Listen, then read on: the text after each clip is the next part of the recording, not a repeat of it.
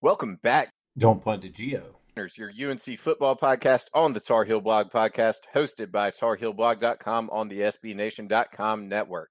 I'm your host, Chad Floyd, after a week hiatus because real people jobs coming off a holiday, well, they suck.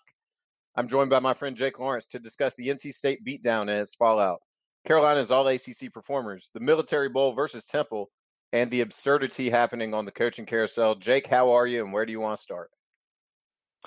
Hey man, I'm doing great, and uh, I'm just uh, impressed and flattered that you said that I'm a real person with a real person job. So uh, let's just get this thing started and see where it takes us.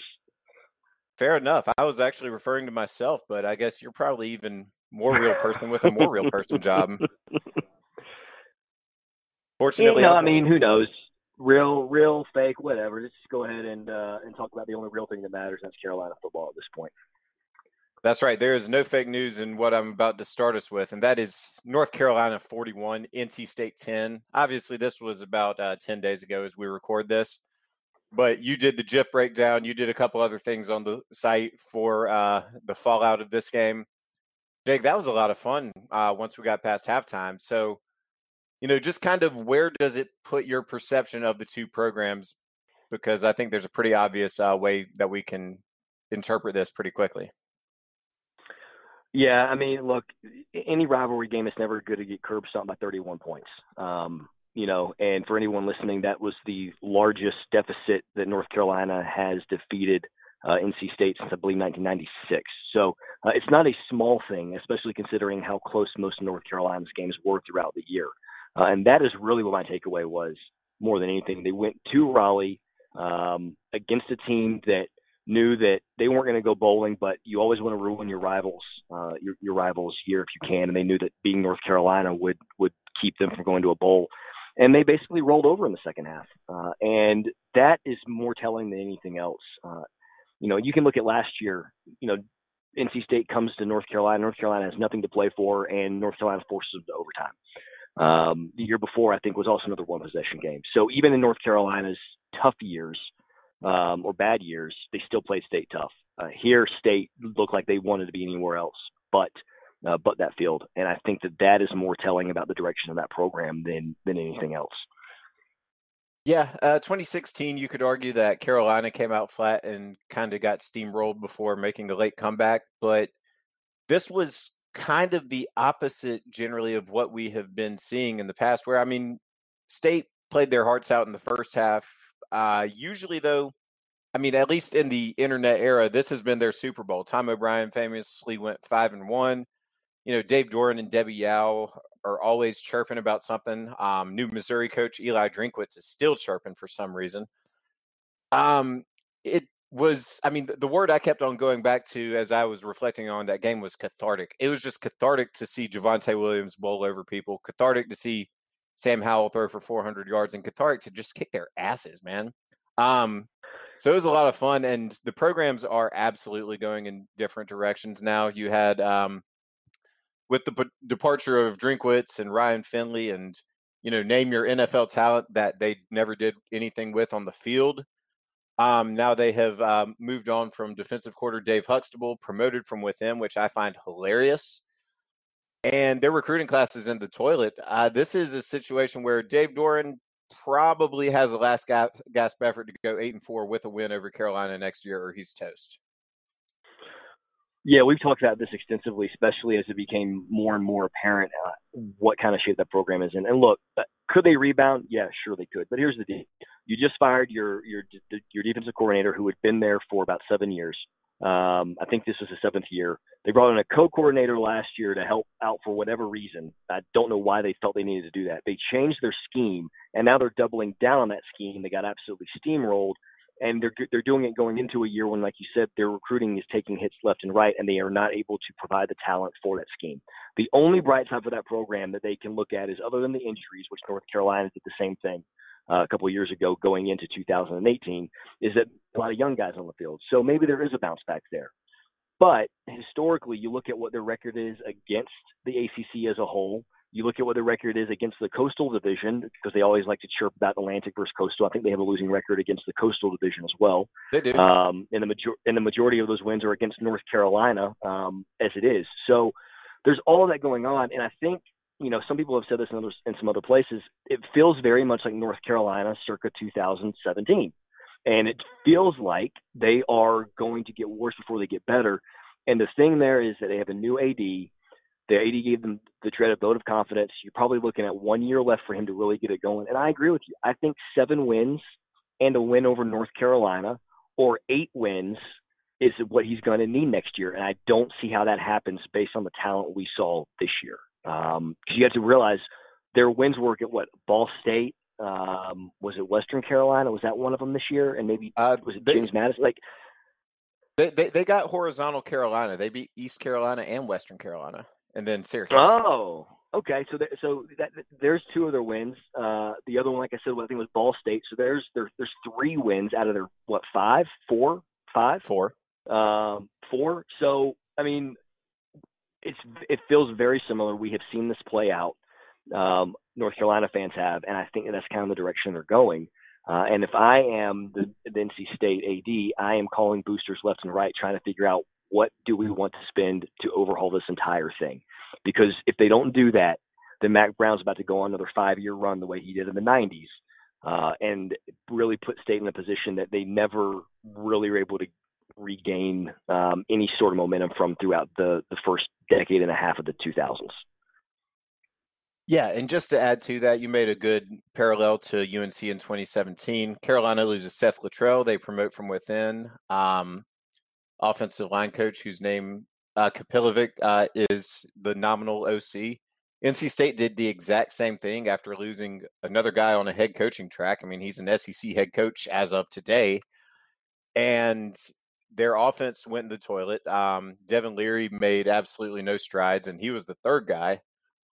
My fear is that they could go in and pull a desperation measure of like one year of Rich Rodriguez and just find an athletic quarterback to give them just kind of a zone read game. And with those running backs, I think that's probably the way they should go.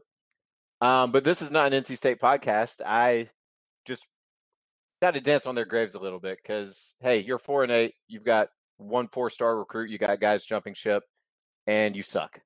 Um, yeah, it, I, I agree. I, I, I agree on all fronts. There's there's nothing nothing wrong with anything you just said.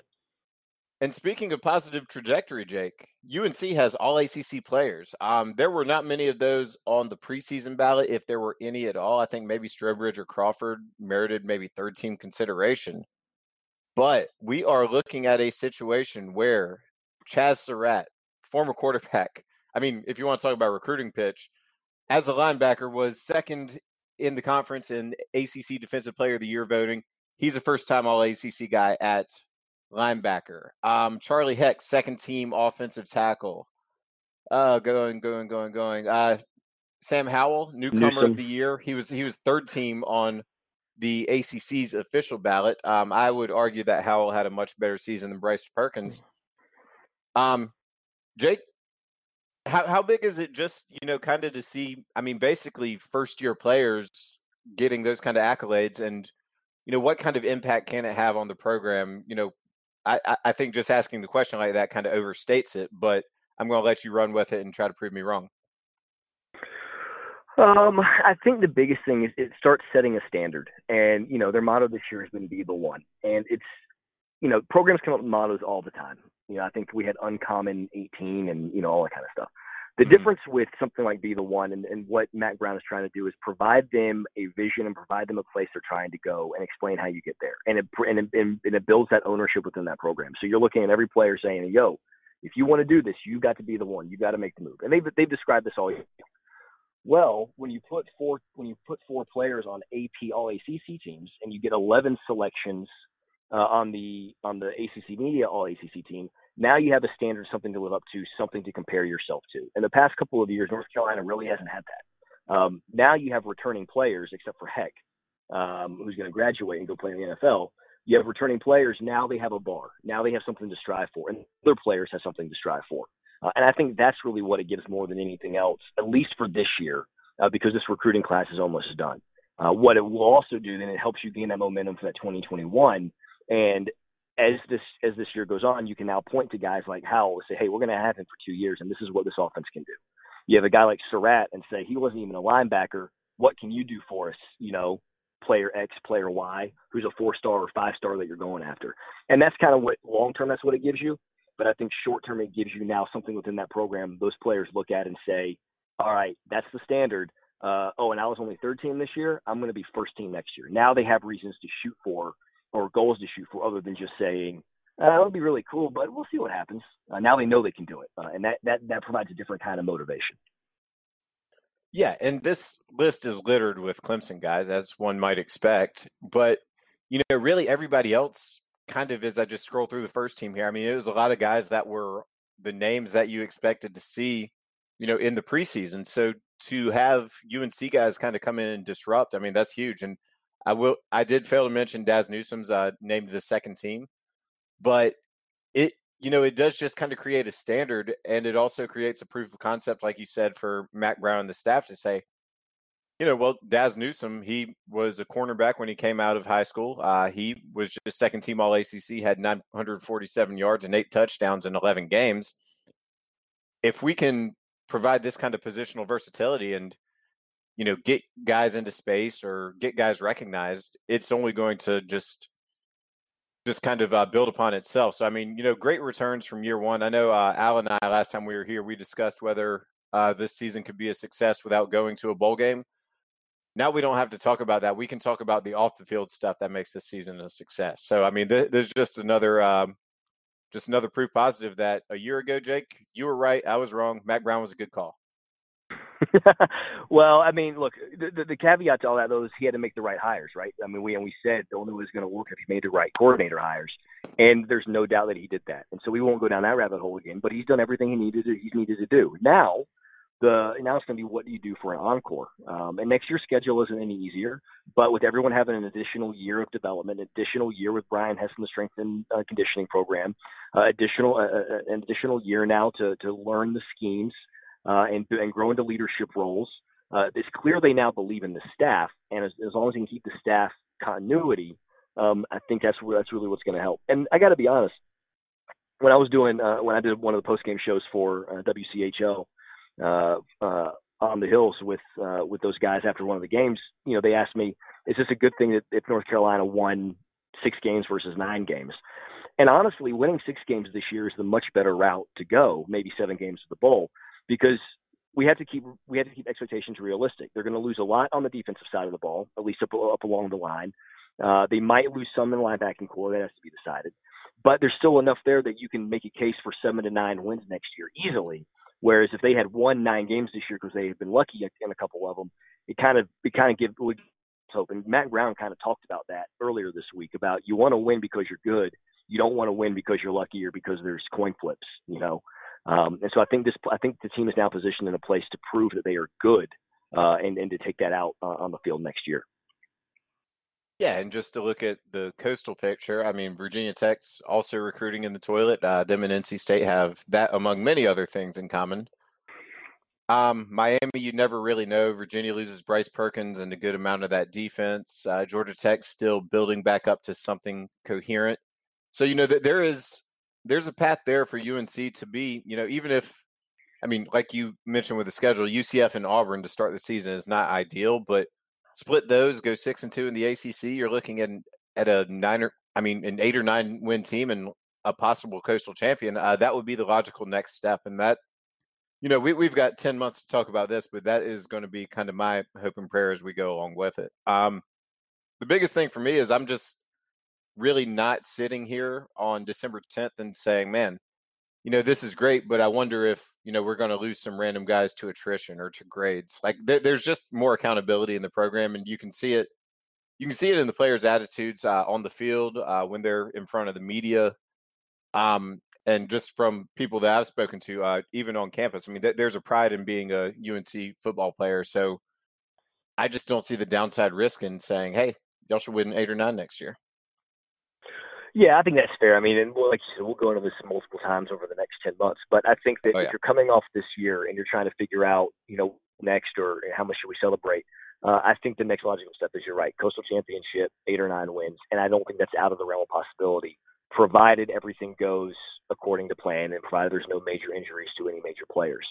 Uh, you know, that that'll work itself out. But uh, I don't, I, as a Carolina fan, I don't think you could have asked for much more, um, except maybe the Virginia Tech win. Um, and that's the only, I think that's the only game looking back. I'm like, oh, this is one I really wish, really wish they could have had. Um, but aside from that, you know, you're going into to, to play a, a winnable game against Temple uh, in this bowl coming up, and you have a chance to win, uh, finish with a winning record.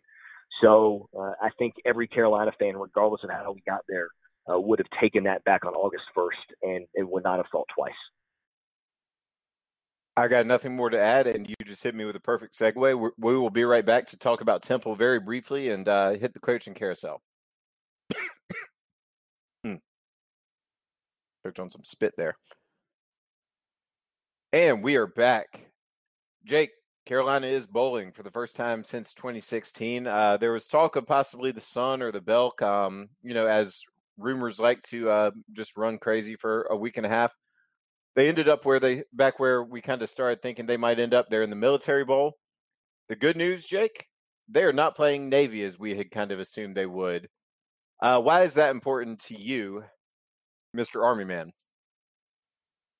Uh, that's important because you'd be playing uh, basically on Navy's home field, uh, and they'd be they would have the home field advantage. They would have their entire uh, core of their midshipmen uh, out there, um, the ones at least who, are, who would be there over uh, Christmas break. I don't know what their actual schedules are like, uh, but the bottom line is North Carolina would have to travel, Navy wouldn't, and uh, that would be a disaster waiting to happen because Navy is a good team uh, who runs a triple option and does a great job of keeping defenses on the field. Uh, and North Carolina's defense is not the deepest. So, uh, good news, they avoided that pitfall and instead will play Temple, who is a equal or slightly better team, but a different style that matches better for North Carolina. Yeah, the matchup works out a lot better. Um, basically, just with with kind of some cursory research I've done on Temple, they are basically like an AAC level Virginia. Um, they are built around their defense. Their offense is not really one that's going to scare you. If we look at common opponents, they beat Georgia Tech 24 to 2, which is a fun score. Uh, Carolina won that game by 16 on the road.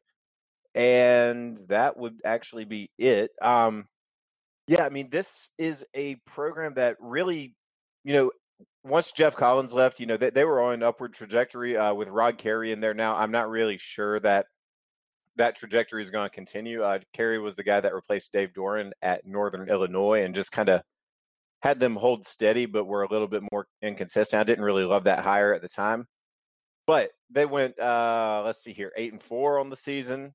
Um, they got absolutely smoked by UCF. They got beat pretty handily by Southern Methodist. They lost a random game to Buffalo, and they lost at Cincinnati 13 or 15 13. Um, they, they are just very much your kind of run of the mill defense first program. Um, giving up 4.75 yards per play, only averaging 5.45. Uh, I know we aren't going to get too granular in this because we got three weeks to talk about it. But just kind of what is your initial feel for Temple? Just uh, you know, based based on just how they played in the MAC or in the AAC. Sorry, wow. uh, I think you nailed it with their defense first team, uh, with with some offensive principles that have been able to hold over. I think like three coaching changes within three or four years. I mean, they've been through a lot of turnover, and the program yeah. is solid, uh, and, and they know what works in that conference. Um, with with with with teams like SMU and with like Memphis and Navy, there's a lot of I won't say gimmicks, but there's a lot of different styles in that conference, and they have found something that works and it's steady uh, and it's stable uh, and that's what you're going to get in a Temple team. They're not going to get too high. They're not going to get too low. Uh, and but I think that that could work to Carolina's benefit if they can get up early with their plays that have manifested over the past, you know, last three or four weeks of the season. Mm-hmm. Um, but if North Carolina gets into a, a rock fight the way they did against NC State in the first half, I don't think North Carolina can pull away from this Temple team uh, if you give them hope. Uh, they are they're going to be able to they're going to be able to make it dirty. Uh, so I think the earlier North Carolina gets up, the better. Um, otherwise, it's going to be it's going to be difficult because what you know Temple knows what they do well, uh, and there's a reason they are they are consistently uh, at least competitive uh, within their conference, uh, and it, it's not a bad conference. I mean, it's it's a solid enough conference. I, I think Cincinnati and Memphis were both ranked before they played last week. Navy uh, is ranked, so uh, with three ranked teams, I think it's more than the ACC had. Uh, yeah. So there, it's it, it, it, it's it's good competition, but North Carolina, top to bottom on the roster, has more athleticism. Yeah, and I think you pretty much hit the nail on the head with the game plan. Uh, Temple is a very aggressive defense. They had 93 tackles for loss on the season. Um, their their opponents, just uh, as a quick comparison, had uh, 56. Uh, North Carolina had 73. So, you know, they're going to be a team that wants to create some havoc. Um, that typically leads to the big play, and they were not immune to the big play. As I uh, as I said, they gave up 63 to UCF. They gave up 45 to SMU. Uh, that's going to be a similar offense to what Carolina is going to do. So I expect the Tar Heels to get some points. And really, I mean, you know, their quarterback uh, Russo is turnover prone. As we sit here right now, I'm thinking that this is like a 10 to 14 Carolina, 10 to 14 point uh, Carolina victory. I saw the first uh, bowl predictions on ESPN come out, and they had Carolina 30 to 21. So that kind of jives with that. But, you know, it's definitely not a situation where you want to go in and overlook an opponent. And I really doubt after uh, three weeks and after all this team's been through that they will. But I'm just going to throw this quick number out there. Quincy Roche, he's a junior defensive end. He had 18 tackles for loss, 13 sacks. Maybe figure out a way to game plan around that guy, and otherwise go to town. Yeah, uh, I would I would agree with that. You, you find a way to. Some teams want to avoid a, a, a team strength. I would say in this case, I don't think Temple was deep enough across the board to to where you can. Uh, what I'm saying is they're not deep enough to where you can't attack their singular strength on defense uh, and and take that away from them. Um, and however that is done, uh, I would I would look at North Carolina doing uh, taking the chance with the other with the rest of the team and just attacking him uh, as best as possible. Just isolating, uh, isolating him, putting him in in, in poor in poor matchups. You know, whatever it is. Um, I think that uh, in a conference like the AAC, you can get away with one or two dominant players. Um, but against a team like North Carolina, that's more difficult when you have the when you have that athletic disparity, uh, and you need a little bit more uh, across the board. So uh, you're probably right about that, but I think North Carolina has the horses to, to, to mitigate that. Yeah, this isn't the heels going up against uh, Jadeveon Clowney back in 2012, where the rest of the South Carolina defensive line also ended up playing in the NFL, and you know you double Clowney, and everybody else has a big day. Um, so right. I'm, I'm not going exactly. to I'm not going to invoke that kind of fear in anybody. Uh, the last interesting note on Temple, and this is going to be my attempt at a segue. Manny Diaz, he was the head coach there for maybe like a week, and then he took the Miami job once Mark Richt suddenly retired. Nothing quite that absurd has happened in the coaching carousel here in 2019, but my goodness, Jake, it has been a little bit of a wild ride. Um, we got to start with Lane Kiffin, right? uh, I don't think there's any place to go but Lane Kiffin. Yeah, uh, I mean, Lane like, Kiffin. Like, like, go ahead. Right, so he's he's at Florida Atlantic. He wins that conference two years in a row. Uh, he's on a radio show. Someone asks him if he's going to be the head coach next year. The audio drops out, so there's no answer at all, which makes it sound like he's avoiding the question. Uh, they come back and they apologize and they say, "Oh, the audio dropped out. Our bad. He actually answered it like this." Uh, and then 24 hours later, he's going to Ole Miss. So like that was the start of the coaching carousel, uh, and I think that probably very um, a great way to start it off. And I don't think it could really start any other way uh, in, other than the most Lane Kiffin way possible. Um, so, you know, good for, good for Ole Miss for taking that chance. Uh, I am interested to see how this unfolds because I am I am not a Lane Kiffin uh, fan for multiple reasons. So uh, I am all here for the show. Yeah, and most impressively with the non-answer to that question is they went out and beat UAB in the uh, in the title game, uh, forty-nine to six. I, I had a decent uh, little parlay that included FAU losing that game just based on the, you know, the old oh well the coach is leaving us, so we're just gonna mail it in. Um, yeah, did not work out so well for me, and I at, at least I knew it early, but gracious alive. Um, yeah, Kiffin at Ole Miss is a situation that is either unmitigated disaster or works out really well. And if it works out really well, he's probably taking the next job. So I don't really know where the win in it is for Ole Miss, except they are going to be square squarely in the limelight for the next year and a half because Kiffin is, if nothing else, fun. Uh, he is absolutely fun. He's a walking headline waiting to happen. Uh, and here, here, if I'm Ole Miss, here's my thing. What is Kiffin's end game? And you and you mentioned that he's probably going to look for another job, and there may be some truth to that.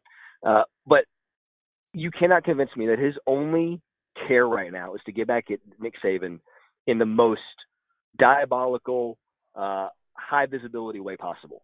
And so, if you're Ole Miss, you have to understand you're, you're bringing a, a guy who likes the limelight, doesn't shy away from it, uh, might be a little bit misunderstood, but is also going to be probably a pain in the ass 75% of the time for multiple reasons.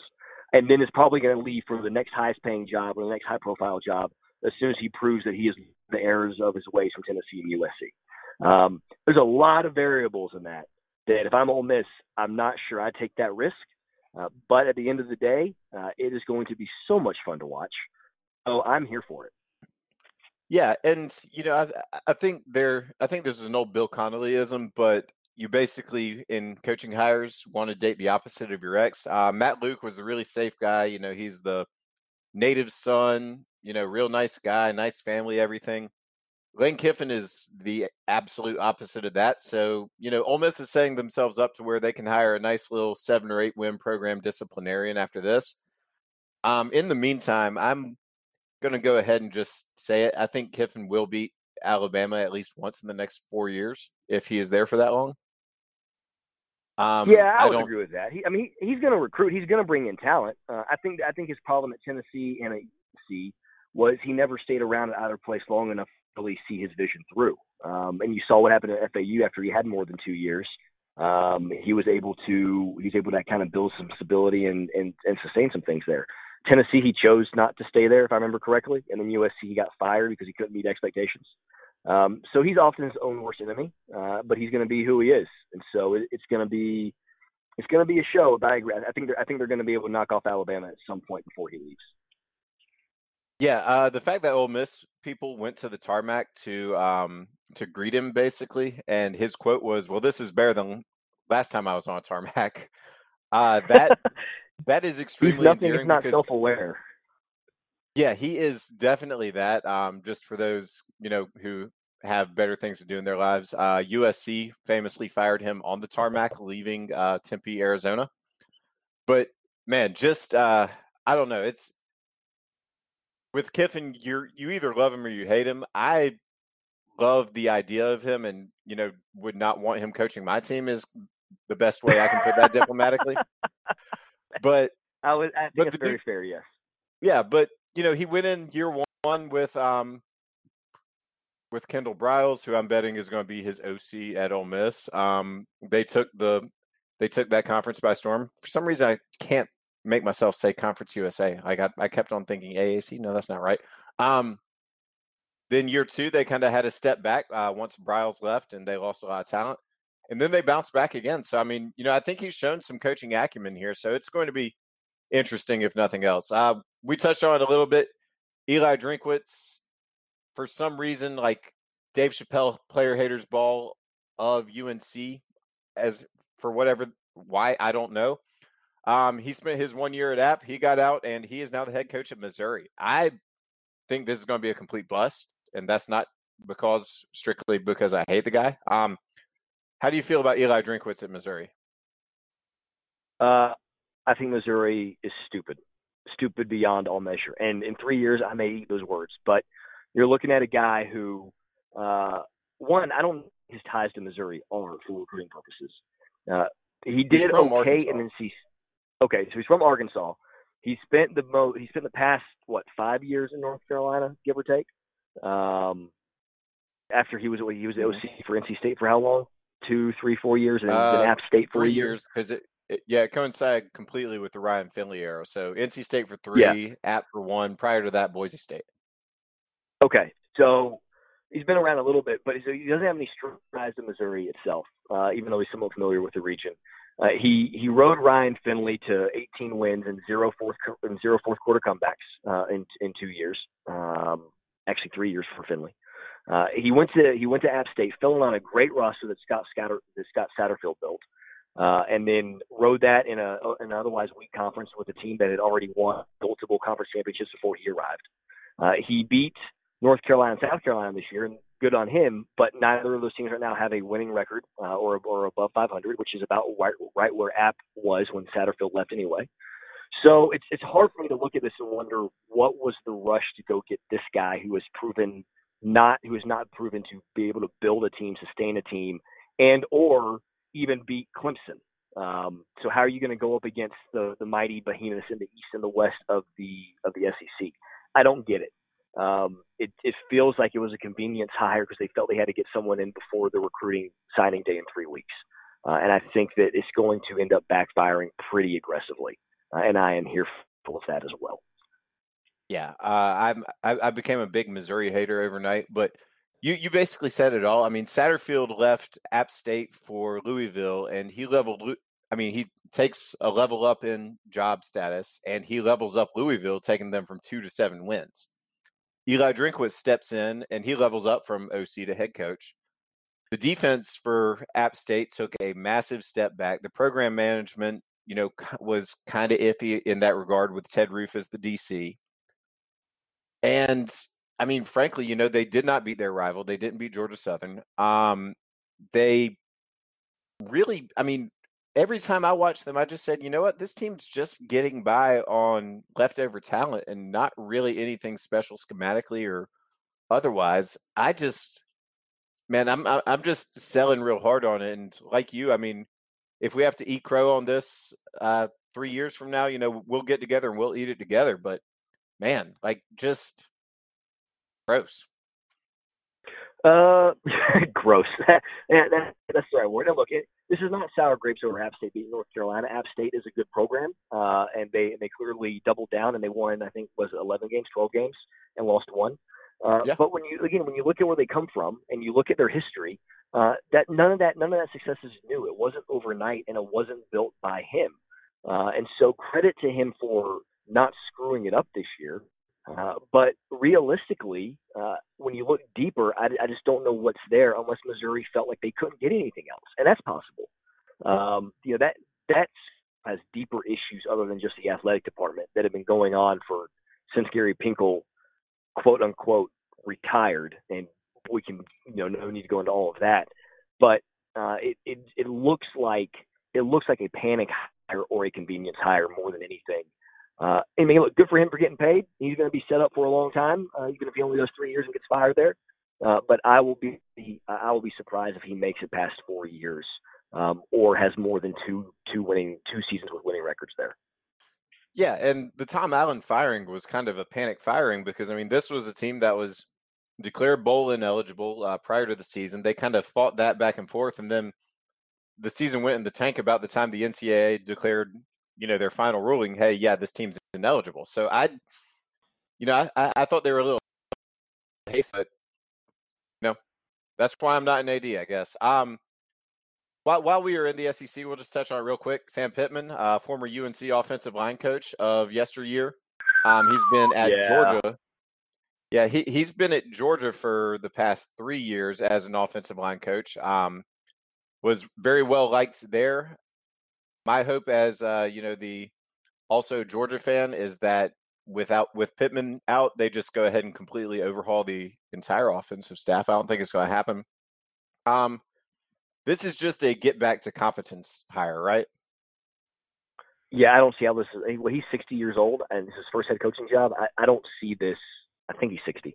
This cannot be a long term. This is a this is if if you're Arkansas, this is the opposite of a stepping stone hire. This is what you're doing just to get some sort of stability back, and then go go, go try to make a splash hire in, in, in three to five years. Uh, I don't know how this how this helps them uh, long term. Uh, short term, though, uh, where this hurts is potentially North Carolina's recruit and Jacoby Criswell, who is from Arkansas and, and now may entertain offers to stay home in Arkansas. So that's why that one is interesting to me uh, because before that was not going to happen. Um, but now it's a possibility. Uh, but as far as the, the hire itself goes, uh, that is that is interesting, and I don't I don't see how Arkansas is can do anything better than get to 500 with with a hire like that. Yeah, for me, it felt like a situation where they're kind of trying to go with the Dabo system and let Sam Pittman come in, be CEO, recruit, and you know, kind of do that without much credibility really to lean on. You know, similar to Dabo here ten years ago. Um, it all depends. I mean, this, this is very much like we said about Mack Brown this time last year. All depends on who he hires. Uh, Chad Morris, the former Arkansas head coach, is now the uh, OC at Auburn. That actually worries me more about the Criswell situation than does the Sam Pittman hire. I mean, you know, both Missouri and Arkansas, they're kind of the outliers in the SEC. Both of these just feel kind of uninspired. And you know what? They are teams that generally I'm not tuning in to watch a Missouri Florida game anyway. So, whatever. uh, that's a good way. I mean, look, yeah, it, it's whatever. They are not inspiring, and they both feel like hires just to get them to sort some sort of stability, so they can they can splash off something better uh, later on. Uh, so you know, enjoy mediocrity. It's why you're Arkansas Missouri at this point. Yep. Uh, real quick, I nailed Jeff Scott to USF like a month ago, so I'm going to give myself credit for that one. Uh, that brings us to the most relevant one to the North Carolina Tar Heels because it is in the ACC. It is one of the named programs in the ACC. Uh, Willie Taggart has been out for about a month and a half, and Florida State got their guy. I say with an asterisk because there were a lot of other names bandied about first. In Mike Norvell from Memphis, uh, AAC champion, pretty damn good coach from what I can see. But you know, unlike what Drinkwitz did with Scott Satterfield's team, I thought Norvell took Memphis to another level from where Justin Fuente had it before he left for Virginia Tech. Thoughts? Uh, at a minimum, he maintained, and there's a case to be made that he he sustained that and he took it up half a step. Yeah, I think that's fair, uh, and I think that's why it should be impressive uh, in and of itself. Uh, and I, I don't hate the hire, uh, but like you said, it was also way down the list, and they had months to to look for somebody. Um, so I'll be interested to know what he do long term there, and you know, anytime you go down to that level, you don't really know what you're going to get. Uh, and yeah, and credit you know, and take someone like Virginia Tech, credit them for for their turnaround they had this year. They deserve that. They bounced back after what looked like they were just about to give up on life again. But they're still struggling to to maintain players there. They're still struggling to recruit. There are deeper issues there, and it's a different kind of level. And Virginia Tech, no matter what they want to think, ain't Florida State. Uh, and I, it's, it's hard for me to see anything other than a three to four year minimum build at Florida State when you consider they're in Clemson's conference. Florida is resurging. Miami is hurting, but Miami's also always going to get talent because they're Miami. Regardless what they do with that talent is a different conversation. Um, now you got Mack uh, uh, back in North Carolina. Geoff Collins is going to do what he can at uh, at uh, Georgia Tech. I think there's enough coaching blood and enough competition that Florida State is not going to be able to walk in. Uh, and are they going to be patient enough with with Norvell? And can Norvell also set the expectations accordingly? Taggart's biggest problem was he came in and said, "There's nothing wrong here. We're going to win right away." Well, there were a lot of things wrong there, and there's even more wrong now. So, can you set the expectations up to buy you an extra year or two if you need it? Um, and that is what I am I am more curious about than anything, uh, because anytime you go to the G5 level, uh, it is uh, it's really a crapshoot. And you can say that any coaching hire, but it's the spotlight is always on you a little bit more, a little bit more intensely when you're stepping up to that P5 level. It is 100% a crapshoot. Um, I, I don't think I could have said it any better myself. Um, here's what kind of differentiates Norvell from, let's say, a Larry Fedora or even a Fuente. Is this is that Norvell lost a coordinator or two every year to promotions to the P5 to the same job um, in a power conference. Excuse me, that is heartburn because it is uh, late in the afternoon and I'm very hungry. Um, but even like uh, his his offensive coordinator from two years ago went to Auburn as the OC. Uh, he just hired him back to Florida State. Uh, there are numerous other um, names that he has pr- propelled into bigger jobs, and you know, he's got a pretty solid little coaching tree for a guy who's never coached outside of the G5 level. You know, th- this is a guy who, if he can identify coaching talent and then let that manifest itself on the field the way that he did, either maintaining or building at Memphis, whichever way you want to argue, you know, that that would appear to be a home run. And the fact is, Florida State, while paying Willie Taggart's buyout, he's not going anywhere for the next four or five years. So he can you know, he can say, you know, we are the sisters of the poor. We're going to win two games next year and just kind of ride it out as he builds that program back. Yeah, that's a really good point about the coaching, about the little coaching tree uh, that I had not considered. Uh, and if you're a Florida State fan, uh, that gives you optimism. Uh, and if you're a Florida State non-fan, if that's a word, uh, then you are going, huh? Maybe they uh, maybe they got it right this time by going quote unquote outside the As North Carolina seen on basketball before, how that could work when you try to try too hard to stay inside the family. Um, the biggest thing for Florida State though is that he has proven that he can maintain and or build a program, uh, and that's what they need. They don't need a they don't need a one hit wonder or like a Taggart who just kind of rode hot talent one year at a time in different locations, uh, built yeah. on the back of his predecessor. Uh, and I think that was the mistake. Yeah, I thought you repeated yourself there with one hit wonder and Willie Taggart. Um, I guess Drinkwitz would have been the same thing.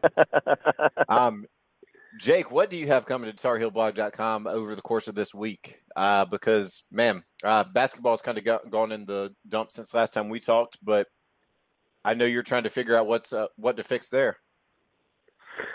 Yeah, I mean, I, this is the time of year we like to do more reviews for basketball, but it's all over the place. That it's it's really hard to figure out how to how to attack it. So uh, I'm switching gears a little bit, and uh, I don't know if anything else the rest of this week right now, but next week with signing day coming up pretty soon, uh, you'll start seeing some some pre some pre signing day uh, articles uh, that kind of recap the class and, and all of that, kind of like we do uh, in preparation of, of what should be a top 20, if not a top 15 signing class when it's all said and done. Well, you know, you and I are going to come back here to talk about it. Um, as for me, I've got something coming on Friday. I don't know what it's going to be yet. I'm thinking about maybe launching a Tar Heel blog uh, readers bowl pick'em contest or something. So if I run out of ideas, that might be it. But I got some things floating around, man. Um, in the meantime, y'all go ahead, leave us a five star review. Uh, subscribe to this podcast on Apple Podcasts. We do have a couple new ones to get to. I will get to those next time. Uh, thank you guys for entering the Ohio State ticket giveaway contest, and uh, most of you for actually doing it. Some people just took a screenshot of the reviews that were already there. Until next time, keep it locked and go heels.